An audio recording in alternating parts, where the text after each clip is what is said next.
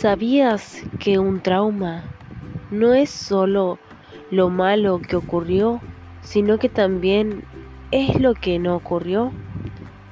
Por ejemplo, no haberte sentido vista, que nadie se diera cuenta que no estabas bien, no haber recibido nunca ese abrazo de consuelo que necesitabas, que no hayan celebrado tus logros, tus méritos, tus avances porque no eran tu obligación o porque lo, lo tuyo no era tan importante, que no tuvieras apenas tiempo o espacio para jugar o divertirte, que no te, que no te dieran la oportunidad de pasar tiempo con personas de tu edad, que no hubiera conversaciones sobre ti, tus gustos o tus intereses.